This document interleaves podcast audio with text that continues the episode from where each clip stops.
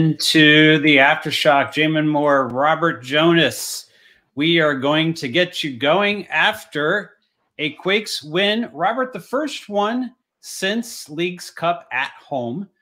Um, the team had struggled to be able to get a victory since the start of Leagues Cup uh, in front of the home crowd. Tonight's as good a time as any. Probably almost couldn't get a better time um, and got out to an early lead. You know, give us your just high level thoughts about uh, this particular game from your perch in the press box tonight.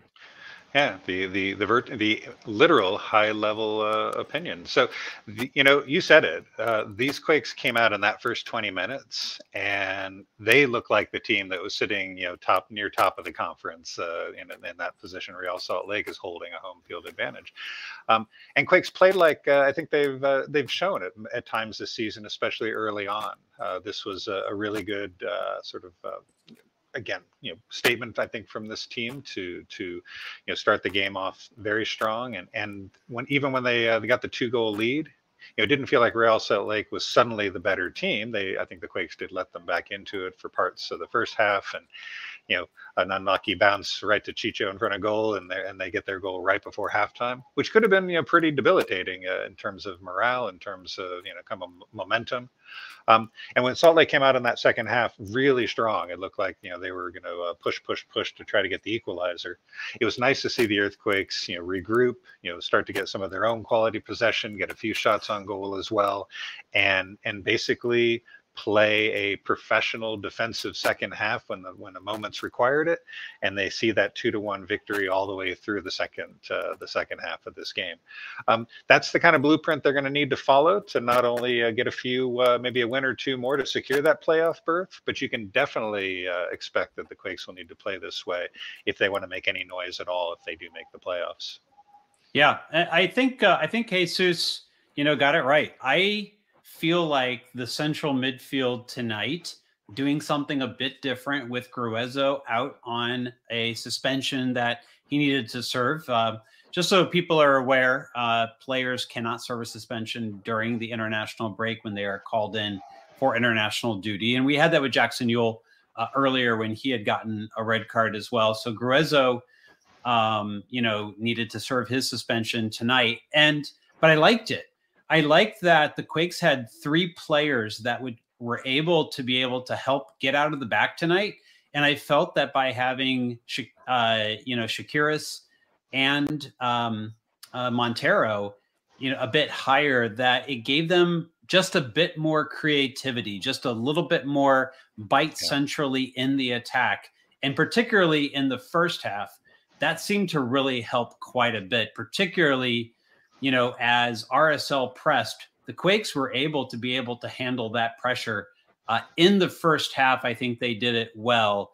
In the second half, I thought they got a bit jumpy and just kind of let go of the ball a bit too easy, tried for a home run ball, mm-hmm. you know, because you're behind RSL in the standings. And if you can win by a couple in this game, I think the tiebreakers would it would go in the Quakes' favor and they would have been able to move into six. And they probably knew a two goal win was the best outcome here. Um, and so they pressed, I thought, a little bit too hard in the second half and just gave up the ball too easy. And that made it look like RSL controlled the half because RSL was happy to hold on to the ball and try for try for their stuff. But the Quakes seemed like they were just letting the ball go and instead of trusting, you know, that really quality central midfield that could could hold on to the ball a bit. What did you see tactically from up high in terms of those three central midfielders and how they fit into this game compared to what they would usually look like with Gruezo? Yeah, you know, it's it's interesting you mentioned that, especially about Nico, because uh, you know from from the press box and even at halftime running into a few of the uh, you know the folks more in charge around here you know there were a lot of uh, big smiles when uh, Tsakiris's name came up. You know they really thought he had a, a fantastic first your half. meeting is starting. You know he Please definitely log in. in. the beginning uh, of that first half you know he and Jackson were playing higher up uh, or excuse me he and uh, Miro were playing higher up Jackson playing a little for, farther back. I saw it a little more as Nico's drifting back a little bit more especially after the second goal. There seemed to be a bit more balance in his game almost playing you know, side by side with Jackson at times and leaving Miro up top as almost the, the, the point of that midfield. And especially in stretches in the second half, it seemed to be going that way as well. Um, it's uh, that's a that was a professional performance, you know, from Nico in terms of I think you know, you know playing to the game, playing to the score, and putting in a really good shift, uh, allowing uh, you know Luchi to hold on to Judson until closer to the end of the game, and then you know be able to make the transition to a to a formation that was definitely looking to to see the game out at two to one. So in in those moments, you know, Nico really shined. He kept his feet moving. He was playing at a speed that I liked. You know, he wasn't sort of waiting for the game. He was kind of taking it to the game, and and by yeah. that keeping that activity strong. You know, there were some second balls he got to. There was some uh, some turnovers that he was able to create in ways that uh, we don't always see the Quakes midfield able to do, and that was something that uh, you know kind of put him really high up on my uh, my own uh, ratings of what I would uh, consider a strong performance. So, some comments about Rodriguez. you know, in the chat tonight, Arturo called him man of the match. Finally got his goal. I, I'm pretty sure it's his first of the season. Correct me if I'm wrong on that, Robert um right. i didn't i didn't double double check that but he's around so many situations he's had so many headers that have been missed off of corners and set pieces this year but came achingly close at times you know you got to love the effort he's always going all out in every situation and to nick that ball enough to be able to uh, to get it into the net he gets the game winning goal tonight um, and two assists for you know now becoming one of the best players in, in San Jose Earthquakes history, Cristian Espinoza, 10 goals, 10 assists on the season, only the fourth Quakes player to do that. But let's talk about Rodriguez because another night where his defense was absolutely stellar. Um, in the right place at the right time, clearing balls out of there. And that box in the second half looked a bit muddy.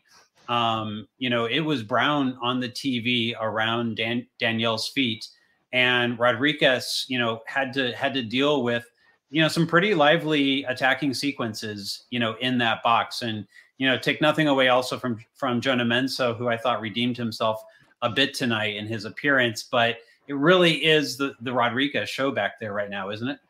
Yeah, and I, I w- I'm glad you brought up Jonah in that in that uh, statement as well because you know, it really did feel like Rodriguez was given, you know, maybe that much more permission to to be aggressive. You know, we saw him make a, you know, one of his, you know, classic 60-yard runs and and and uh, really pull the the Salt Lake defense apart to earn a free kick early in the game. You know, he was able to kind of step into passing lanes at times and and know that Mensah was behind him. Mensah was definitely not trying to play aggressive, and I think that was very much by design. We know he's not the fastest center back, you know, but with with that kind of partnership, it it worked tonight. It really looked good, like we saw at, again early in the season. And this was the kind of performance that, you know, if this had been an April game instead of here in September, I would, you know, it would have fit right in with some of those early seasons. And I will say, minus the the late goal give ups, which which also plagued this team at times. You know, that's uh, I think the improvement that uh, this team made. You know, we'll we'll probably talk more about it as we talk to Luchi, but you know that seemed to be a big strong message in, within the team this week that you know kind of recapturing what worked early in the year and, and especially in terms of the energy and and you know, regaining some of that uh, you know home field advantage and uh, intensity was was on display tonight. And again, for a team that you know was dangerously close to slipping, you know, below the playoff line and and and, and maybe scrapping for the play-on game, you know, they've got a little bit more uh, room here to uh, to get their results, and hopefully that'll be something that they can take full advantage of. Yeah. So uh, one of the one of the points here, uh, which was why doesn't Luchi sub sooner on? The team looked tired in the second half. You know, he did bring on uh, he he did bring on Marie is what it was for Cade, Cade Cowell right around the what the 60th minute I think it was, which is kind of a typical sub period. Mm-hmm. Um, but he saved more subs. And uh, by the way, good to see Judson back uh, tonight. He, I believe he came on around the 70 uh, fifth minute, and then uh, uh, Daniel Munie uh, with another appearance tonight, kind of solidifying uh, the back line, and, and another late sub there uh, as well from I think it was uh, Ayo Akindola, if I remember right. Yeah. Um, but you know, did you feel that Luchi held on to the subs too long? Did you feel that the Quakes were lagging a bit, or given what was available tonight? Did you feel that what was on the field was strong enough you know, to hold on. I personally would have liked to see uh, Munie come on a bit a bit earlier. Yeah, you know, it's I, I do too, and I and I wrote a couple notes here that uh, you know there was the you know the, the the play where Daniel makes a perfect save, or not a perfect save, but a fingertip save. Rodriguez is able to get ahead on it, and Jackson finally clears it. You know that happened right around sub time you know, by the 74th minute, you know, I think tired legs sort of finally proved themselves. Uh, Chicho Arango had a, an excellent cross across the box, and his teammate headed the ball wide. And what he didn't have quite a, you know, Daniel looked like he might be able to cover a shot, but a good header may have equalized the point at that that time. And that's that's when Judson was getting his instructions. I think you know, you know, a player coming off a knee surgery, these are his first MLS minutes since uh, that surgery at the beginning of August.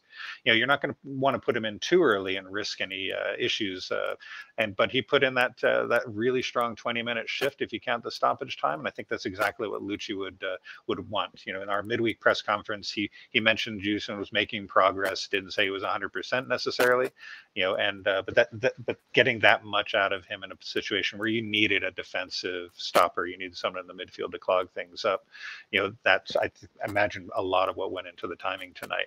I will say that I was a bit surprised not to see Munie come in a bit earlier and go back, go to the three center backs that we've seen the team yeah. use to clear clean uh, excuse me to close out games. You know that seemed like you might have been holding on to that card a little too long. Um, but uh, you know, hindsight's twenty twenty. I suppose it worked tonight, and uh, you know, I don't know if uh, I want to see that every every game. I did almost uh, make point a message out that the Quakes had only made two subs, as those two I saw were finally getting ready to come into the game. That would have been pretty tough on this team. They looked like tired legs as they got in uh, to that 80, 85th, 89th minute. So um, at least uh, the, the subs did what they needed to do. Munie made a, a good deflection on a on a cross into the box in stoppage time, and RSL really didn't have a any effective shots on goal, uh, or their xG was pretty low uh, after uh, Judson came on the field, and the team settled into that defensive formation.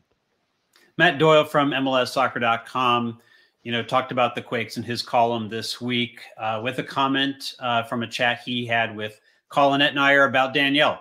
Hmm. Uh, he has coming into this game, he has the lowest, uh, you know, uh, in effect, uh, expected goals against. Um, so that would only be shots that are on frame, not all shots, but shots on frame. Uh, if you take out the goals, and so you you subtract one from the other, uh, Daniel on a per 96 basis, per 96 minutes, uh, six minutes being the average stoppage time in, in an MLS game, um, leads the league coming into tonight.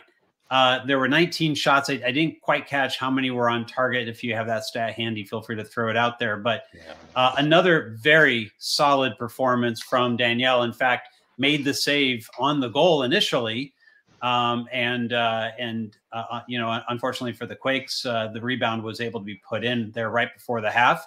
But Kat, of course, is going to to remind us how good Daniel has been this season, like what she saw uh, Ken says Daniel is so so good. Skeptical the first couple of matches of the season, but he's been a huge upgrade and has kept us in many matches. Arturo says incredibly solid. It's one thing we'll never have to worry about top three keeper in MLS. And our analysis before the season was exactly that.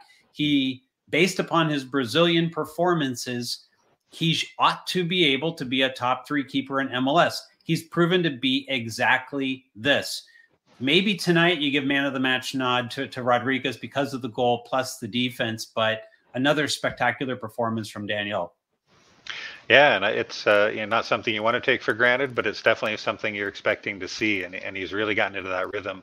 Yeah, I was thinking the same thing, and kind of half jokingly when I sent that out on Twitter that uh, I'd love to see a little more. Uh, you know, how how much uh, would the Quakes be uh, suffering without Daniel in, in goal? And and I'm not nothing against JT, but uh, you know Daniel has really stepped up the the the consistency of his performances as he settled in. So you mentioned about shots. You know, I think it, the stat sheet, sheet oh, I could write it right there says, you know, RSL had seven shots on target and a total of 14 shots from inside the area, which is, uh, you know, many of those are blocked or, or, or off target. But you know, that's yeah. uh, that's that's a potent offense. We know Salt Lake is uh, kind of put their uh, a lot of eggs in the in the offensive basket this season, especially uh, you know trying to uh, to make a di- make a difference. And Arango was uh, you know kind of at the top of that and got his goal tonight.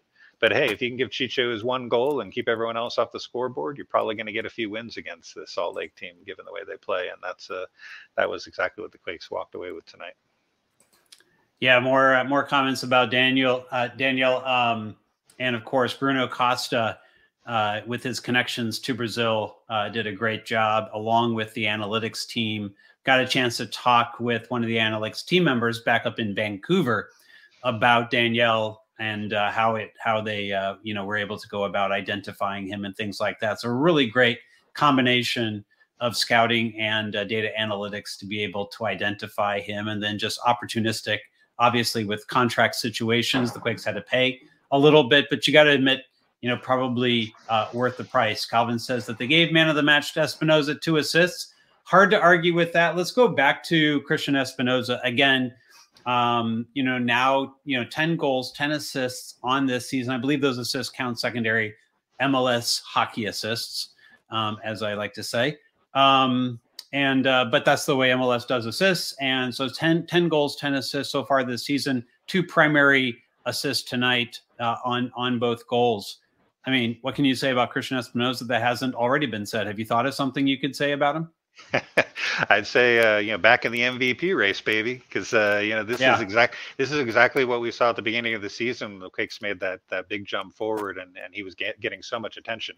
I think it were the goals at that point because goals always get you player the the week honors and that. But you're going to see uh, Espinoza on the uh, you know the team of the week uh, without a doubt. You know that was uh, was an incredible performance. And uh, you mentioned the uh, you know the double digits goals and assists this year, and uh, you know the I'm quoting the MLS communication stat here, which I know you sent to me as well. You know, but that's a that's a something we've only seen in San Jose uh, back in the very early part of the league. Eric Wynalda in the inaugural season, and then Ronald Cerritos and Lawrence Lozzano did it the year later in 1997. You know, it hasn't happened since. You know, of, all the players on this team, you know, to get someone with that kind of combination uh, in front of goal, being that dangerous with the with the pass as well as the shot, has just not happened. And so that puts him in not just that rarefied territory, but in in a, in a league that's definitely changed offensively from those early years when uh, everyone got a goal just for showing up. There was no real defense in the league, from what I remember.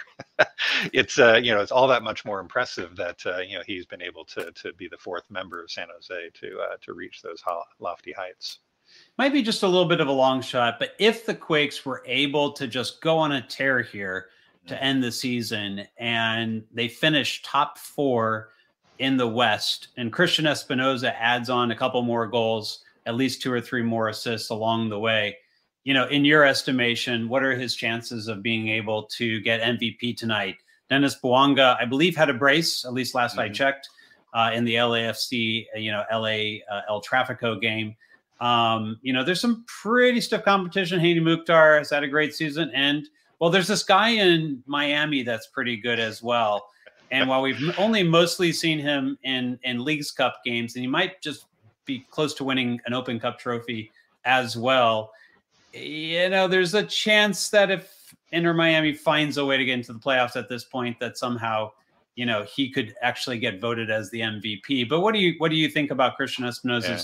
chances, given everyone at the at kind of the top of the MVP table? Because yeah. MLSsoccer.com didn't rate him in their recent article no, as being no. on the short list. And I, I, appreciate you bringing up Sergio Busquets too, because you're absolutely right. He's, yeah. been, he's been fantastic in Miami. You know, uh, I, you know, my, my number one pick right now, if the season ended today, is Lucho Acosta. That's FC Cincinnati. He he's been incredible. You know, goals and assists in a way that Espinoza is, is kind of a, on the doorstep of those same types of numbers. You know, but uh, Cincinnati at the top of the uh, Supporter Shield race. You know, he he is the runaway MVP at this moment.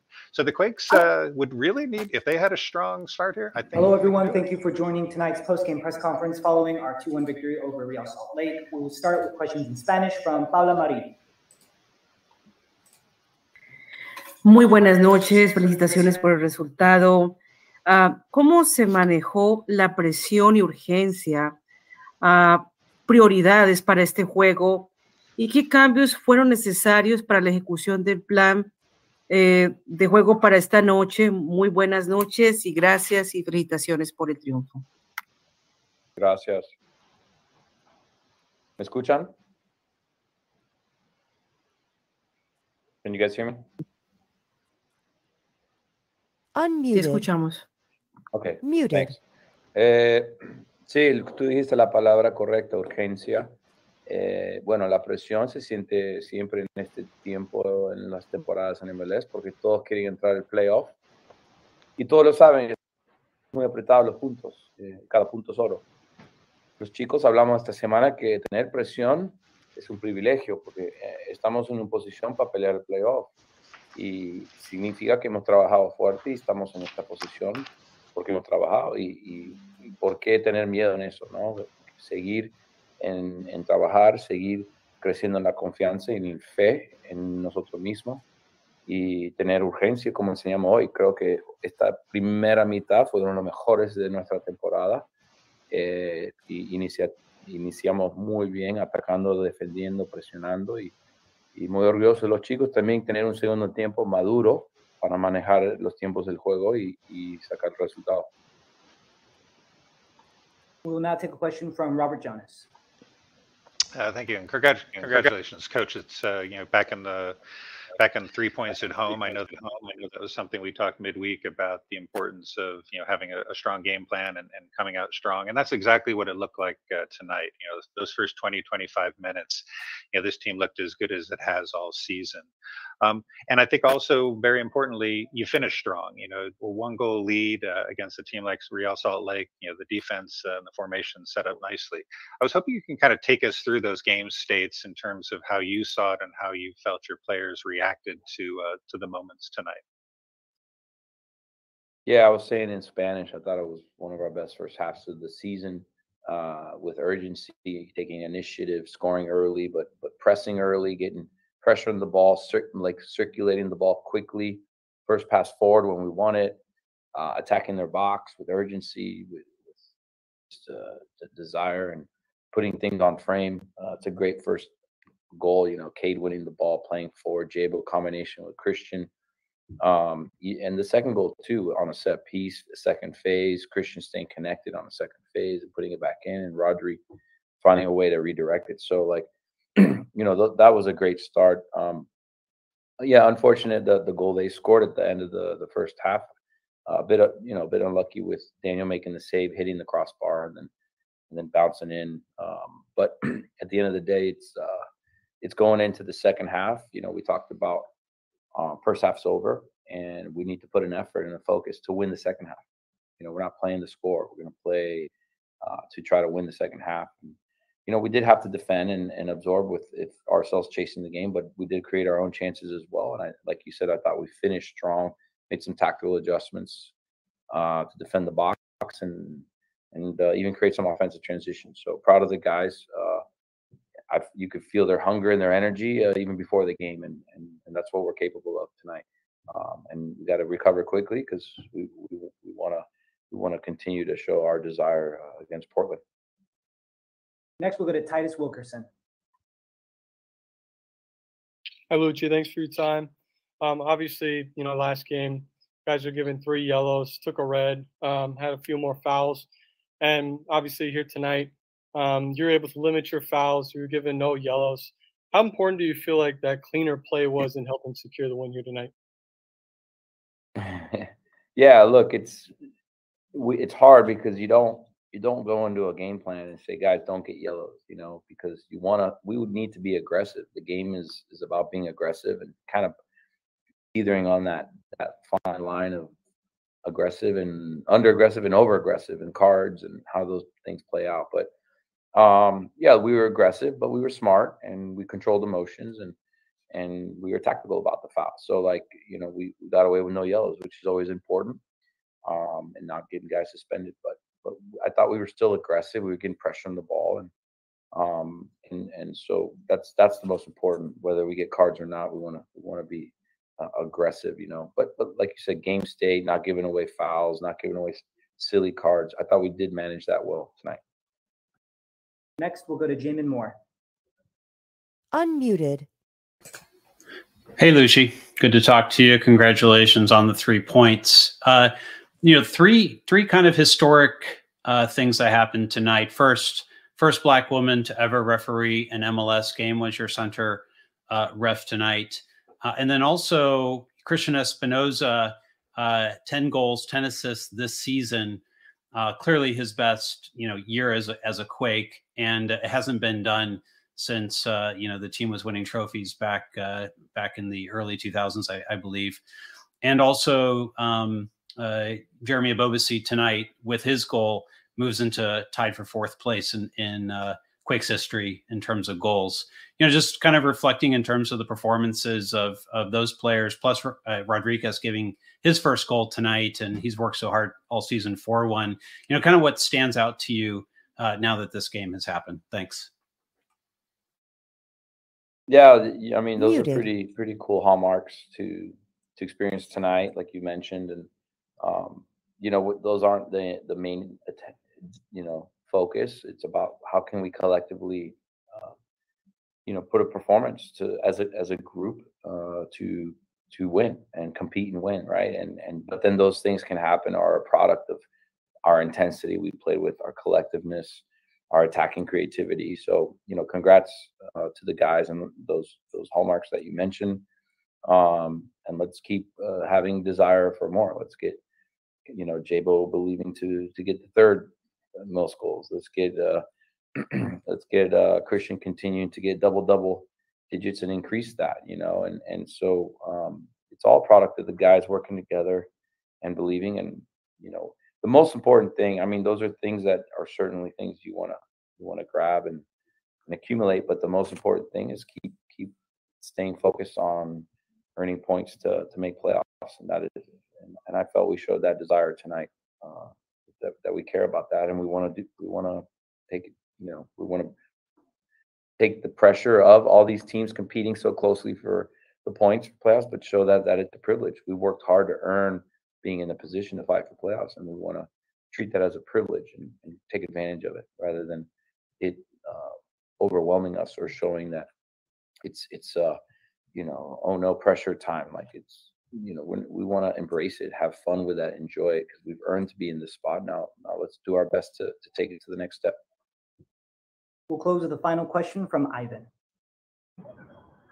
Uh, good evening, Luchi. Today we saw peak attacking Rodriguez, not just with the goal, but with uh, the uh, run that he made prior, where he was brought down in the RSL half how do you manage Rodriguez's abilities going forward along with his usual responsibilities defensively? Yeah, that's a good one. Look, he's he's had a few of those this season where he wins the ball and he drives it forward. Uh, he's a very athletic player. He's actually quite creative. When we do small-sided games, he scores quite a few goals uh, in that similar way of driving it forward and finishing or combining. So you know, the team's done a good job of adapting to him. Like as the season's gone on, when he does those, the team does a good job of one of the midfielders stays back or a fullback just to keep organization in shape so we can have positions while we attack. And um, but no, we embrace it. It's all good, you know. And yes, his best position is defending the back line and defending the box and building out of the back. But when when he does that, um, you know, maybe we didn't know how to react to that or organize ourselves early in the season. But I feel like we've got a good balance of adapting to that now. Thank you, everyone. We will be back with a Earthquakes player momentarily. Good night, y'all.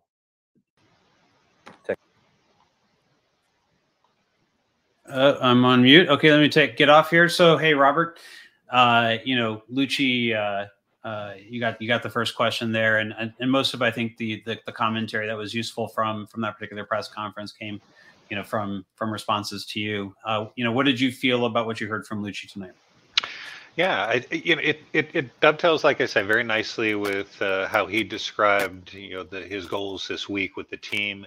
Um, we had a chance to talk to Jackson Yueill this week as well, and you know, when I you know asked him about what the players were talking about in terms of, you know, their response. You know, the the point in DC was good. You know, you want to get points on the road whenever you can, but the previous homestand was disappointing. And when Tommy Thompson let us know after the LA game that he felt LA was hungry hungrier in there, you know, that that that stood out um, Luchi talked about you know wanting his team to be hungry for 90 minutes and not show just spells of, of good play, and um, he, he mentioned that m- multiple times. Uh, I think he was careful not to use the word hungry until the very end of his answer, but urgency and being aggressive in the right moments and making the transitions when we're necessary. All of that is is not is you know player intuition and player talent but it's also how the coaching staff sets up the players and, and i think the, together that that team effort uh, came through.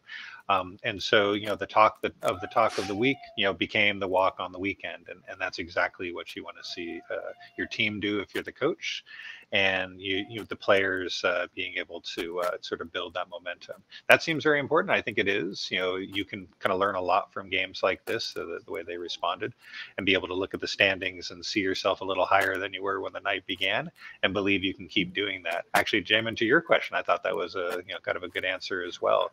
You know, players probably don't sit on their laurels that much in the middle of the season. They probably are going to get it all the way to the end and then maybe think about it. But yeah, yeah, why can't uh, you know Espinoza keep that going if he gets on a roll in these last five games? You know, ten and ten becomes twelve and twelve, or or who knows how uh, what the ceiling will be for him.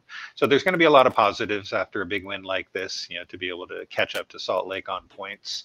Um, but it, I think it also uh, kind of clearly, you know, kind of you know means that uh, they know there's more to do. And with a game on Wednesday in Portland, with a game next Saturday here back here at PayPal Park, you know that's got to be uh, you know kind of next on the plan. And so when you when you coach a team for one game, you you always sort of look ahead, even though you don't want your players looking ahead. And I think that's uh, that seemed to come out in what I was hearing from him tonight that they were already kind of looking at that Portland game and they're going to be making any small adjustments they need to with players coming back. That was going to be my follow-up question, which we didn't have a chance to ask, but right. um, you know that's something I'm sure uh, you know Luchi's already thinking about. Yeah, and the and the Quakes play uh, midweek in Portland. That's going to be a tough one for me to make all the way from up here, just because they put it into a midweek. Maybe we'll be there. We'll have to see how that goes.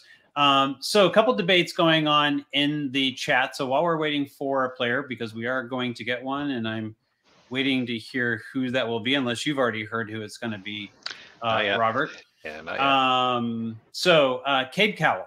So tonight, I felt that he really kind of came out and pressed the game early. He created a couple dangerous opportunities. I think he hit side netting on on, on a shot early on, mm-hmm. um, and took, took did take a couple early shots, and uh, he did win the ball and passed it to Ebobisse, who uh, on the Ebobisse goal. Uh, it went from Ebobisse to Espinoza back to Ebobisse. And so certainly Cade contributed uh, to that first goal. John Jay's point, which is hard to debate, is that he did very little after that. It, it did feel like he pulled a bit of a disappearing act, at least from the t- television perspective.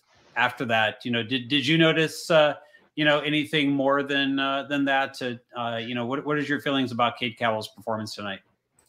Yeah, there, there was one moment in my notebook I wrote about. Uh, there was an interplay between he and Nico that just didn't work, and you know, Tsakiris just looked kind of frustrated because of the way the pass was working, just didn't happen, and and Cade just sort of you know didn't make much of an acknowledgement to it, but he also didn't seem to respond very strongly either. You know, there was one play later uh, in the in his time on the field where he did have a nice drive down the middle of the field and didn't try to take everybody on before passing off uh, over to Cristian Espinoza. There wasn't much that kind of materialized in the in that offensive effort, but it was an important uh, drive forward at a time when Salt Lake did seem to be having a lot more uh, enjoyment in the Quakes half of the field but very few. I, I, don't have a lot of Cade Cowell marks on my sheet here, uh, you know, other than a couple in the first half. And you know, I commented in the press box that uh, maybe we're seeing, you know, the the the new next best thing, and Nico kind of overtake the the previous next best thing in Cade Cowell in terms of effectiveness on the field. Um, and uh, I don't think the Quakes will be bad off for having a, a strong Nico, but uh, it, we you know Cade coming out of a national team camp where sometimes that gives players a boost. You know, there wasn't anything that materialized tonight from the from that experience that he had. Just heard from PR that they are hoping to get Nico, but but uh, they're still working on that. Um, and uh, so let's get into the Nico chat because there are some comments here. People people liked in, uh, what they saw from Nico tonight, and he does seem to be finally getting more comfortable now that he's gotten you know some more appearances under his belt. I, I thought his earlier uh, starts this season were a bit rough, coming back off of injury and uh, then going and playing in the uh, in the was it the U17 World Cup, mm-hmm. um, and then uh, or U20 World Cup. Uh, so Nico and Miro are very similar. That's why they work as dual eights. If one can't create chances, the other will. Jackson won't do that he's a deep lying playmaker and needs to sit back and hit the long ball. So I think there's two elements, you know, to this particular debate that's been going on in the chat. And I think both of them are interesting ideas. So let's start with the Nico one. Nico Tsakiris at this point do you think that we need to see more of him and less of uh, Jamiro Montero? Do you see them as interchangeable parts quite yet that uh, you would feel comfortable with Nico getting some starts, assuming that you've got defensively Jackson Yueill and Gruezo there to be able to kind of support him because he's not going to give you what Montero gives you in terms of tracking back and winning balls. Yeah, you know, talking to a few folks who have a, a lot more clout around here than I do, um, you know, made it you know, seemed to make it very clear that uh, when you have Gruezo healthy, Jackson healthy, and, and Miro healthy, those are your three starting midfielders. Um, what what what they what I did here was, and and I and I can see this point that Nico is you know showed tonight that he can be counted on when he's needed on the field. And so, whether you want to make a decision to start him or that you can feel comfortable bringing him in as an earlier sub. You don't have to wait until the 75th, the 80th minute, but maybe you bring him in as that 60, 65 minute sub. You know, he showed tonight that, uh, you know, he can handle that role, uh, whether it be replacing Miro, whether it be sort of bringing a second attacking midfielder in. So someone like a, a Gruezo can sort of be the, the cleanup man for the, for the duo of them. Um, that's, that's, I think, uh, where you're probably going to see a little more of the, the Nico Tsakiris role in these next few games Um, but if uh, somebody goes down or somebody gets suspended or or otherwise, you know, tonight was a, a really strong point to to make that Nico can be that replacement. Um, so I'm not sure he's going to crack the top three midfield just yet for this team, but I certainly wouldn't feel uncomfortable if he had to start. Yeah, and, and I think uh, what's uh, I think someone mentioned uh, Jack Skahan earlier tonight. Yeah. You know, with the performances we had seen from Jack, you could also see him battling for some of that time as well. It'll be quite interesting when he's healthy. He was listed as out tonight, and we don't quite know when he's going to be back. Luchi last week had said he was hopeful for this week. My guess is if he's out at best, he's questionable for Wednesday and more likely uh, for the weekend. But high ankle sprains, you know, can can be troubling things at times.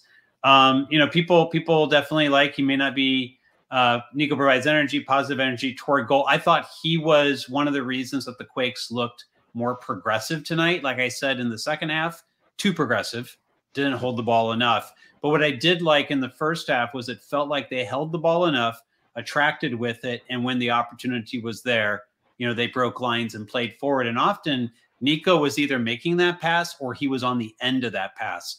And I think both of those are very positive things. Um, uh, Arky says that he'd like to see some more Nico, and uh, and uh, No says I'm hoping Nico can take the starting job by uh, by next year. Arturo says if we can find a way to play Nico with Jack, wow. So yeah, people impressed with Nico's opportunities tonight. Um, you know, I think Nico Tsakiris and, and Jack Skahan would be uh, quite an interesting duo, but you know, what you're not going to see probably is Jackson Yueill being the captain of this team, right. taking a seat. I think someone suggested maybe he and Gruezo be be competing for the sixth. That's not really going to happen. No. But for you, Robert, there's a debate that was going on in the Slack tonight, and you're not in the Slack, but you know, for you, Jackson Yueill's best position, a deep lying playmaking six or do you like him better as kind of a connector eight for what he does bring as a connector, playing a little bit higher up the pitch? Which do you think is his best position in your opinion? Yeah, I do like him a bit higher up. Um, I've I've always seen his game modeled after kind of vintage Michael Bradley with the uh, the ability to stay deep when he needs to, but not being afraid to step into uh, you know into confrontation and and and breaking lines with passes, not just the long ball, not just the cross field ball, but actually you know meaning, meaningful passes moving forward you know, it's something that Jackson has spoke about repeatedly when I when I talk to him, you know, almost every preseason about, you know, what are the goals this year? What are the what are the statements? You know, it's always a, an in, you know an incremental move forward in that kind of facet of his game.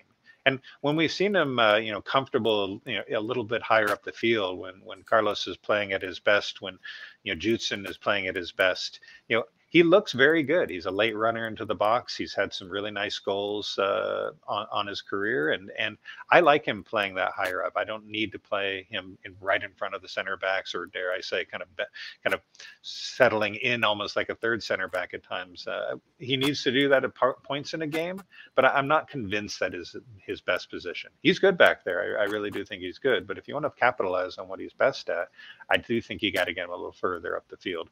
Um, he's going to be able to play that way uh, with a with a healthy Carlos Gruezo, with a, with a, with an engaged Carlos Gruezo, knowing again with Judson, and that's what I also thought was a good mark tonight that he got his minutes uh, first since his surgery that you know there's there's a couple guys that can come in and both be defensive if if if the game uh, state demands it. So all of that is to say that I want to see Jackson do take that little step further up the field and and be able to break lines in a way that you know we've seen at times, and I know that he uh, he works a lot at him training to get better at. Yeah, a question here: Should Jackson be playing in Miro's role? And I, I see them as could Jackson do what Miro does? I think there is some of that in his game. I think there's a lot of that in his game, actually. Yeah. I do think he is a pretty good defender at this point in his career compared to where he was earlier in his career. So could he play do some of the pressing that Miro does? Jamiro Montero tonight was sitting at the top of a 4-4-2 defensively for most of the game until they went to three and three uh, center backs. And Jamiro does a lot of the pressing, and he and uh, Jeremy Ebobisse alternate. I don't personally see though that Jackson Yueill is would be a very effective presser at the top, side by side with whomever the striker is, whether it's Ebobisse or anyone else. And I don't think that Nico can do the recovery that Miro can do. So while Miro doesn't give for me enough in the attack, replacing him defensively, I think is a taller order. I think that's a good point, and and and uh, you know, to to that, you know, uh, I we don't see Jackson have to play with his back to goal or try to try to you know take take take a longer ball and and and kind of take a bit of defensive uh, you know pressure. It, you know, Miro does that, and Miro does that well enough uh, up the field and and and in in the defensive half as well. Something Jackson does much better is receive the ball, turn with the ball, you know, kind of make defenders uh, kind of look like they're chasing ghosts at times. And you know, that's not something that uh, you know you know, Jackson playing back to goal like we see Miro do at times, not not going to happen. So I'm not sure that is a straight swap in in a way that uh, you know the Quakes can can just use and, and and not have to make some significant adjustments to to the to the way they play that front two that front three so um interesting conversations sure about uh, you know who play might play where and that's where i, I do think uh, you know again it's it's encouraging to come off a three point game where people you know folks played the way they they we know they can and put in some good performances and guys that are you know sniffing for minutes like Nico and and Judson are are are shown to be reliable in ways that you know Luchi's going to be able to count on them. I was actually quite worried uh, in the mid week press conference when I asked about injuries and availability and even Luchi seemed to kind of be caught off like well gosh, he, he felt like he was saying half the team at the time, and it was a pretty thorough, thorough yeah. up. Yeah, it was a pretty long update, you know. But uh, you know, the guys that needed to step up tonight stepped up tonight, and and, and that's uh, I know something he's going to be able to uh, to to to work with in these uh, this two game week that we have coming up. Some chatter about uh, Gruezo uh, that he's fallen off as the season's gone on. It is tough to disagree with that. But one of the things that I think everyone should probably consider is that he was having a Bundesliga season, now came over and has played, uh, you know, almost an entire MLS season, might have to play playoffs. That's a whole year without the time off that most players would get. It feels almost normal that he should have that fall off. Again, nice to see Judson back tonight. Does Gruezo need an extended rest? You know, that's a that's a great question because you know the the suspension for today is is not a like a it won't end up being a long time because he, he could be on the field by Wednesday. And so you know coming off the international break you know and now you know right back into things. Um, you know it's I I'm not I'm not here to say whether people need breaks or not. I think uh, obviously he could certainly benefit from it because I've seen him be a little more lackadaisical in in, in keeping up with players uh, over the last couple of weeks especially in the last homestand you know, but if I if I'm Carlos and I, I look at the schedule and I see five games remaining to uh, to make a difference, um, yeah, I find the energy that I need to uh, to stay in there as much as possible. And no player is looking at their their logical sub and thinking, "Oh, good, I've got cover." I, everyone wants to be out there 90 plus minutes. I can tell you, you know. But uh, for Luchi, that's good because he knows Judson is there to push Carlos, not just in training but for game time as well. And I think together that uh, that bodes uh, extremely well for hopefully a motivated Carlos Gray. So showing us that uh, that same mentality we saw in the first couple months. Um, has he's dropped off, I think, in the intensity, um, and that therefore a little bit of the effectiveness that we know that uh, you know is a hallmark of his play. Yeah, and, and also the fans pointing out that he did play in the World Cup, not consistently. He does split minutes with uh, Caicedo there, um, and uh, he uh, but he is doing this travel back and forth to South America every time there is an international break. So there is there is quite a quite a bit. Um, and uh, he did get tonight off, and I think that but that I think that that's hopefully a good thing. I hope it hope he gets a, a bit of rest and comes back a bit stronger as a result. But yeah, his season honestly, ideally, would be done uh, in in a, in a normal uh, st- uh, stretch here, and uh, he would have um, been able to uh, to be able to do it. We are waiting for Nico Tsakiris, uh, so we're really kind of hoping um, that we will get that fairly soon here. So definitely going to try to hang on here as we approach about 45 minutes into the show, and we'll try to get you guys out about an hour in tonight. Any comments on the return of, of Jonah Mensah? I think given given the midweek, so there's two factors here. Given the fact that he was unavailable last week, it just felt like he was in another suspension situation or something like that because the team is clear not being forthright um, about why he's not available. And then Oscar Agren gets recalled on loan, and an announcement happened early this morning that he was recalled on loan from the Colorado Switchbacks. And it just felt to me like, oh, you know, Daniel Munie is going to have to start tonight. Oscar Agren is going to have to back him up. Mensah's not going to be available. Beason's not going to be available. Obviously, Nathan's out for the remainder of the season at this point and can't come back because they're not going to have the cap space, even if he was um, healthy again. So surprising, Jonah Mensah with a start tonight. Um, were you surprised as much as I was? I was surprised, especially given some of the uh, the, the word choice that Luchi's used in, in his last couple of press availabilities. You know, after the DC game, it was a very short, almost a no comment. Um, actually, might have been no comment. Uh, and then even midweek, you know, there wasn't a lot of update other than there will be an update, or or there, he didn't have much to say about it. Is kind of how he said. And so, you know, it felt like, you know, uh, and I think I responded to one of your messages this morning about uh, just felt like Mensah was still on the outs, that, uh, you know, if Munie was healthy and ready to go, that he'd probably get the start, and that you know Mensah might be an emergency center back, uh, and, and, if necessary would get the play. It very may well may very well have been that. You know, Daniel Munie did get the last five minutes tonight, uh, but had picked up a knock earlier in the week in training, and so wasn't 100% necessarily uh, going into the weekend. He certainly wasn't 100% midweek, where he was only about a half training level, and so it might have been a necessity to to have him in there. All right, we're going now to Nico Tsakiris. Hello, everyone. We are joined by midfielder Nico Tsakiris after tonight's 2 1 victory over Real Salt Lake. We will start with a question from Jamon Moore. Unmuted. Hey, Nico, congratulations on the win. And you've been getting a lot more playing time recently since getting healthy and coming back from uh, from the U20 World Cup. So, you know, how are you feeling right now? You seem like you're hitting your stride, had some really good passes tonight. It felt like there was good chemistry between you and Jackson and Jamiro, particularly in the center of the pitch. Um, did it feel that way to you as well? Yeah, it did. I, I, mean, I've been happy with the minutes that I've been getting, and you know, with this playoff push, it's important for us to, to stay as a group. But you know, I've been happy, and you know, the group has done well, and tonight was a big win for us.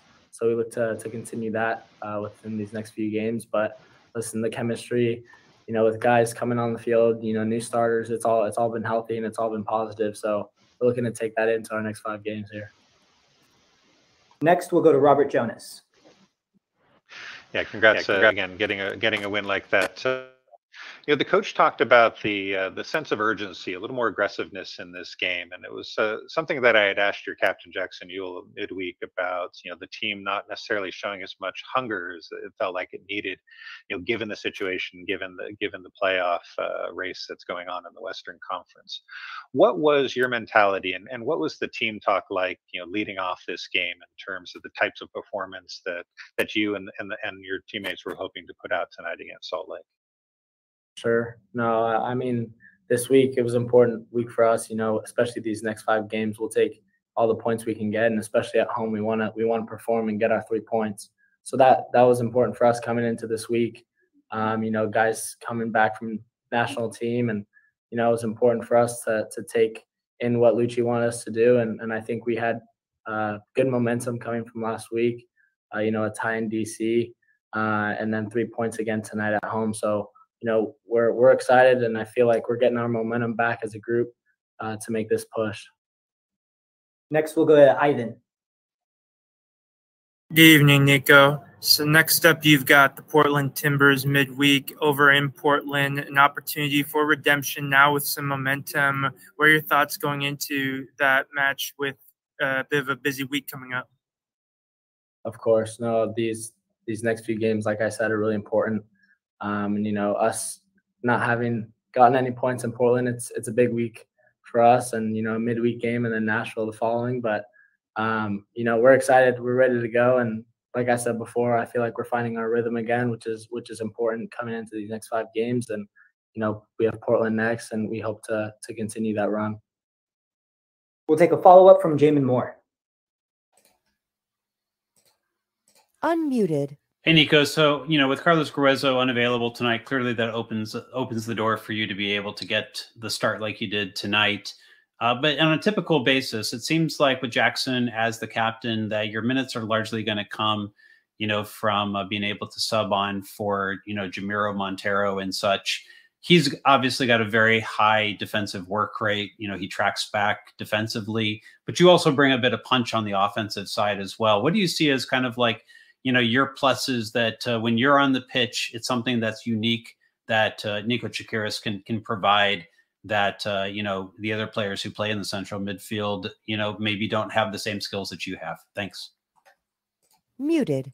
Yeah, I mean, uh, I don't want to talk too much about that, but I feel like we all bring different qualities, and I think it's important and you know to have that um, kind of structure flexibility that we have in the midfield, I think is really important. So I feel like every player, you know, has has something special that they bring. Um, but you know, with the minutes that that are given, you got to make the most of them. Whether it's 80 minutes like tonight, or you know, maybe 10 minutes next weekend. But um, like I said, the flexibility that we have in the midfield, and every guy brings a different different role and, and responsibility. Uh, so I think it's we got it. We got a good thing going right now. And we'll close with a final question from Robert Jonas.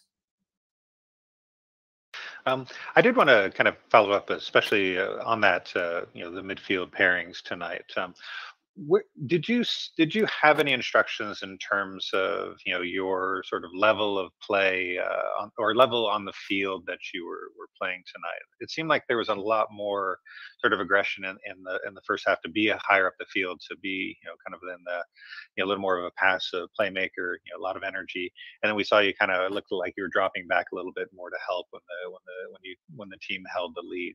What what was sort of the instruction that uh, you were following and, and and trying to play to tonight? You know, whenever you're at home, you want to make the most of it. And that first 15, 20 minutes that we had, we were we were strong and uh, we felt like we had them, and you know, we got two goals from it, and we wanted to continue that. so uh, I think it was important, and the group was flying. You know, we were playing well, and we were, we were going at them, which I think was important for for our momentum and to get the crowd going behind us. And yeah, I mean, listen, as as the game went on, you gotta you got to read the game a little bit, and, and that's just kind of what we did as a group, um, and ultimately got our three points, which is most important. Thank you, everyone. That concludes tonight's post-game press conference. All right. Okay, so um, a little bit from Nico Tsakiris, and uh, you know, back in the Almeyda days, they never would have let us talk to uh, someone uh, his age. So uh, it, I think it is it is nice that uh, that the young players get a little bit more trust to be able to talk with us from time to time. What did you pick up, you know, from Nico's comments, Robert? Yeah, I think uh, he, uh, you know, is very wise behind beyond his years at times. There, uh, he wasn't willing to uh, divulge too much about, you know, where where he feels his strengths are, or maybe what uh, the coaching staff is providing as his strengths, and all credit to him for that. But uh, he he was very clear about, I think, you know, what he felt the team was able to do tonight, and and I think that you know the the ability to you know respond in a way that you know wasn't it wasn't a loss last weekend against DC. You know, again, a point on the road can can really uh, kind of make for a pretty good flight home, especially when you're coming cross country. Um, but that you know the the team responded and he was able to respond and take in, take the moment. I love that he said they were flying out there to start the game. I mean that's something you know, and you know if you're a teenager, you're you're always flying. You know that's uh, doesn't matter what part of your your life's going on. And that and I and I and I think that energy is something that you know can be infectious for players around you. And and you know when you, when you can when you see your feet uh, are constantly in motion like that, and and you're disrupting play and then keeping the you know the ball moving forward, you know know, guys are going to feed off of that. You know, I, I think he's in a really good uh, you know, mindset right now in terms of you know knowing when his opportunities are are going to be there. That he's not going to suddenly become the, the everyday starter, um, but that he feels very hungry to to, to take advantage of that. Uh, and and and tonight was a good example of that. You know, with a pretty significant playoff push. You know, the four Western Conference opponents that they will face are all in that little bit of a zone. You know, trying to get the points necessary to stay above the line or maybe you know get above the line you know to to know that he's aware of you know that importance is is also i think a very good uh, sign for for a youngster to to to to not uh, take it for granted and and put everything in that he can. Kat would like everyone to go to portland. Um, so i will try to be there. Okay i, I will do what i can. I will it's you know it's a couple hours on a wednesday night after work. So we will do what we can. Uh, we will we will try try try to be there. But uh, you know, if uh, if you're in the Pacific Northwest or you know upper upper you know California, you know, try to try to make it. That's important game coming up. So with that in mind, um, right now Kent is Kent has some concerns. He said difficult remaining four games. Actually, it's five. Uh, Portland versus Nashville, at Minnesota, at Dallas, and then home decision Austin. day against Austin. So we continue playing a low block. I'm not sure we can keep above the playoff line if we play more like tonight better. Well, Kent, let's take a look at these MLS standings. Why don't we? So give me a second here. I'm going to pull this Share up. screen. Nice. Yeah, let's let's have a let's have a conversation about the playoff line, Robert. Mm-hmm. All right, so uh, is there what can I can I blow this up a little bit and zoom in more? Is that is that more readable? Yeah, a little bit more readable. Okay, great. So, so the Quakes right now. So look at the playoff line right now. Sporting Kansas City on the edge with 35 points. So um, our model has predicted that the playoff line is most likely going to be 43 or 44. It's quite possible that it could extend to 45 if this area of the table starts picking up more points than they have throughout the uh, the season to date at a faster rate. If we start seeing more wins out of like four through 10 or something like that, it could go to four to 45 points. Unlikely, but more likely to be 44, 43 or 44 points. Um, and so Sporting Kansas City, just to get to, let's say, 44 points, needs nine more points. The Quakes, as I, we said before, need a couple wins and maybe a couple draws. And they got the draw last week against DC United, a, a win tonight, one more win, one more draw would get them to 44 points. Robert, they're sitting seventh right now. If you would have said, hey, five games left on the table, sitting seventh, nine playoff places before the season started, what would you think about the San Jose Earthquakes if they were sitting, if you knew that they were going to sit in the seventh position with five games to play and had a couple home games uh, in hand? Yeah, I would have said the Luchi experiment will seem to be on track, and and this will be exactly what you'd want out of the first year with with him uh, really in charge of, of the proceedings. You know, with uh, with what we've seen the team being able to do, and uh, knowing that a, a, core of this group, you know, we're playing almost playoff level soccer for a spell last year. You know, I think this is pretty reasonable to see where they are right now And um, you know, I think they're also in a pretty good position. Whereas you know, we were thinking maybe if things uh, continue to break their way, they could maybe host that uh, that playoff round, that first playoff round.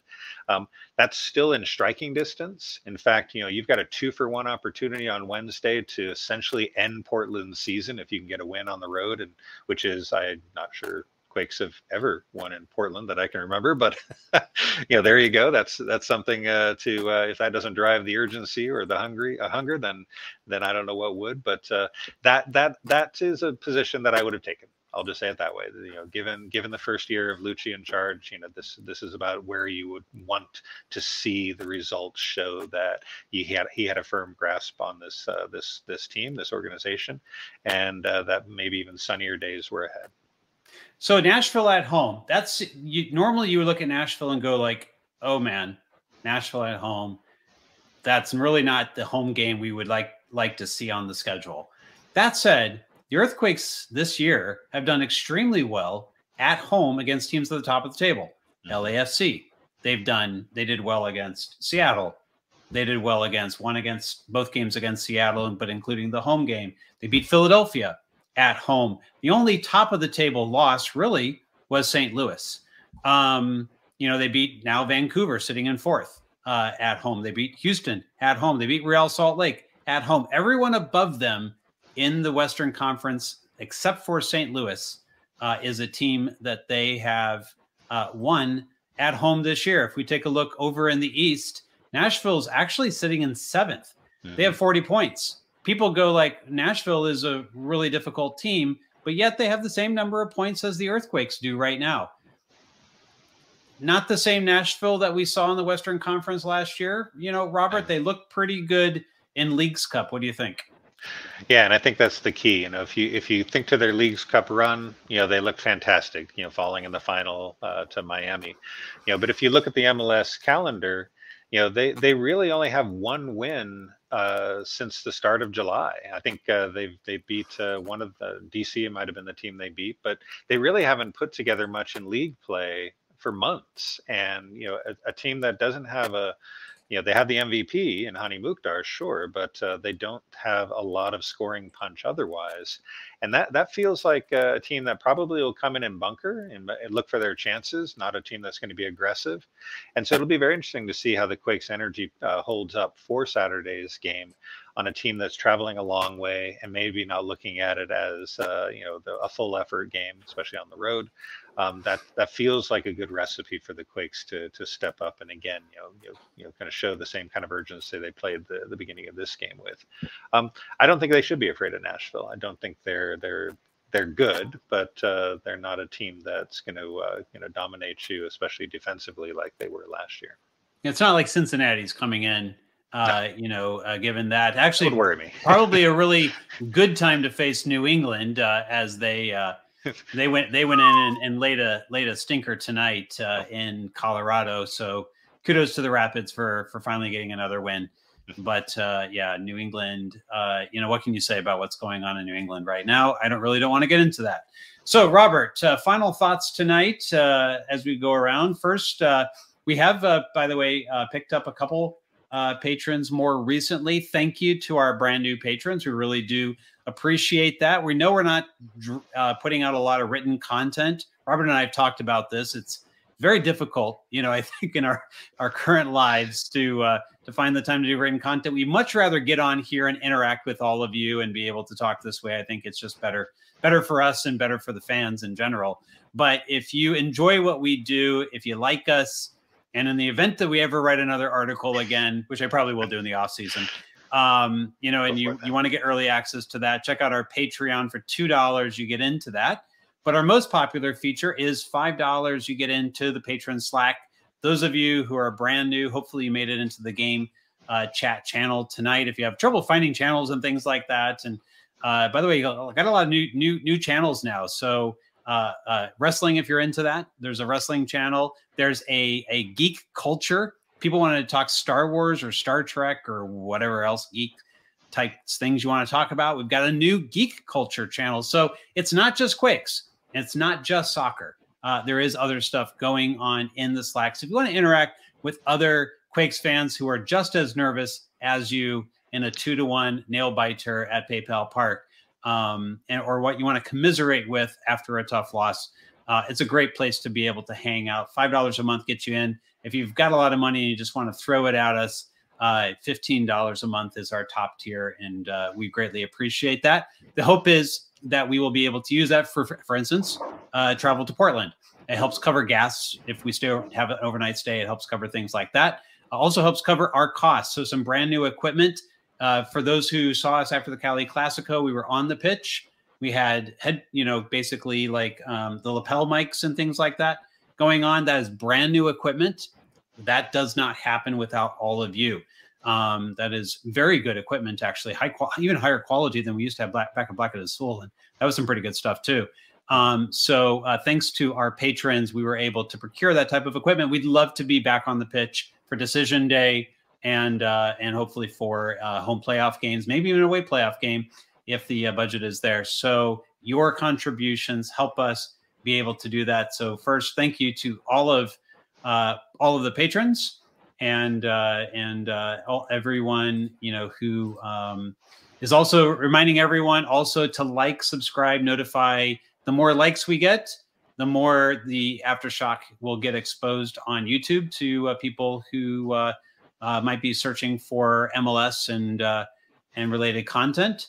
And um, yeah, a lot of people saying it's five dollars a month is totally worth uh, the patron level. And also, too, we need to get your subscriptions. If you do not subscribe, our ask is go subscribe with every single YouTube account you have. I have like three of them myself. I subscribe on all of them. Why? Because when we get to a thousand, you get some new cool stuff that you will be able uh, to use. So uh, we try to bring a very high level of discussion. That's not just us, by the way, that is actually you. Um, I think that the fans who are there are very educated fans. And if you consider yourself an educated fan and want to to uh, discuss it, the games, uh, and everything that goes on during the week with other educated fans. Again, uh, you can get into the, the Patreon to be a part of that. And if you can't afford it, then that's great. Give us a subscribe, give us a like, turn on the notifications so you know that's right. JMore one, JMore two, JMore three. As Kat says, uh, she's got many accounts. I know. Email addresses are free. Absolutely true. Okay. Robert, final thoughts on the night uh, as the Quakes win at PayPal Park. You're still there. The stadium is cleared out. You will probably be the last person out of the building that is not uh, cleaning up the trash that's left behind. You know, give us your final thoughts on the win tonight. Absolutely. You know, going into the game, going into the week, you know, it was like you said, you know, for the Quakes to make the playoffs, they there were some some some games, some results they needed to get, and getting a couple of wins was was going to be key. Whoever those wins came against, um, being able to do it at home against Salt Lake, a team that was sitting uh, above them in the playoffs, probably feeling pretty comfortable just a few weeks ago you know, I, I think uh, you know is a is a huge momentum uh, swing, and and Nico talked about that, knowing that you know they beat a team that you know a lot of folks were pegging as a, as a sort of a dark horse to to be uh, to be strong in the West. Maybe it's those earthquakes now that can be that dark horse, and um, I'll say it again: if they can you know make make the miracle happen in Portland and and basically accomplish two things: one, probably giving them the points that gives them a playoff spot, and number two, you know, finally ending Portland's uh, season for good you know that that's going to make for a great week, and they can do whatever they want against Nashville at that point. Uh, but I'll be here to enjoy that one, um, and uh, hopefully everyone will be here as well. All right, and more people talking about uh, making sure that you get into the Slack so you can hear their rants, all the rants during the yes. game. That that is why you want to be there is to hear Jesus's uh, uh, rants. Um, yeah, so you know, for me again, you know, I'm looking for at least two wins, which is what I've been saying. Um, I think the two wins, maybe also a draw, uh, is likely to get them into the playoffs. Feels very good at this point. We'll have to see how tonight's results. A lot of draws, by the way. That day basically takes points out of the pool. That means the playoff line is more likely now to be a 43-44. Coming into the night, you might have might have might have been a 45, but now those points are gone. And uh, so, you know, one more win would put the Quakes in good position um, but they'll need to probably get a point somewhere else to be able to get to 44. I think two wins, uh, you know, hold on to seventh. Make sure you get a couple. Uh, make sure you get at least the one good home playoff game, uh, and uh, so we have, uh, you know, hopefully at least three playoff games from the Quakes this year, which would be the most in quite some time, Robert. Um, if they're able to do that, so they can, they can. That's right. So let's make seven. The seven is the new goal. No play-in game chance. Uh, that's right. Roll roll the dice here. Let's, that's right. That's right. No no play-in game. We don't want to be on on decision day. We want it to be about which playoff position. There we go. Not about there being a playoff position. I, like I think that. that's that's the right approach here. Arturo says, I think we're taking three points this week. Two opportunities. Portland on Wednesday. Nashville on is it a Saturday game? Saturday, Probably yeah. a Saturday game. So um, yeah, so Nashville on Saturday. So of course we will be here with the aftershock, whether I can make it to Portland or not. There will be a show for you midweek. So uh, looking forward to that. Alex Morgan tonight on assignment, as we like to say. I believe he will be back uh, midweek uh, for the aftershock, but I, I guess I got to check. I guess I got to text Alex and see see if he will be back. But he has been doing some travel, some last gasp uh, summer travel uh, for Alex, and so we wish him well and hope he's gotten a nice little break. Uh, Robert, any uh, anything else to, to add before we uh, close the show for the night? Nope. Uh, let's let's keep those positive thoughts going into what could be another six points if they can get both these results. And and and I'm going to be the I'm going to you know kind of ride along with Nico on the momentum train and and look for this team to come out again with that same sense of urgency on Wednesday night. All right. Thanks for joining me tonight. Thanks for being at the stadium. And uh, fans, if you are on the road driving, still getting back from the game, please drive safe. And we will have you again on the Aftershock on Wednesday. Take care. Have a good rest of your night.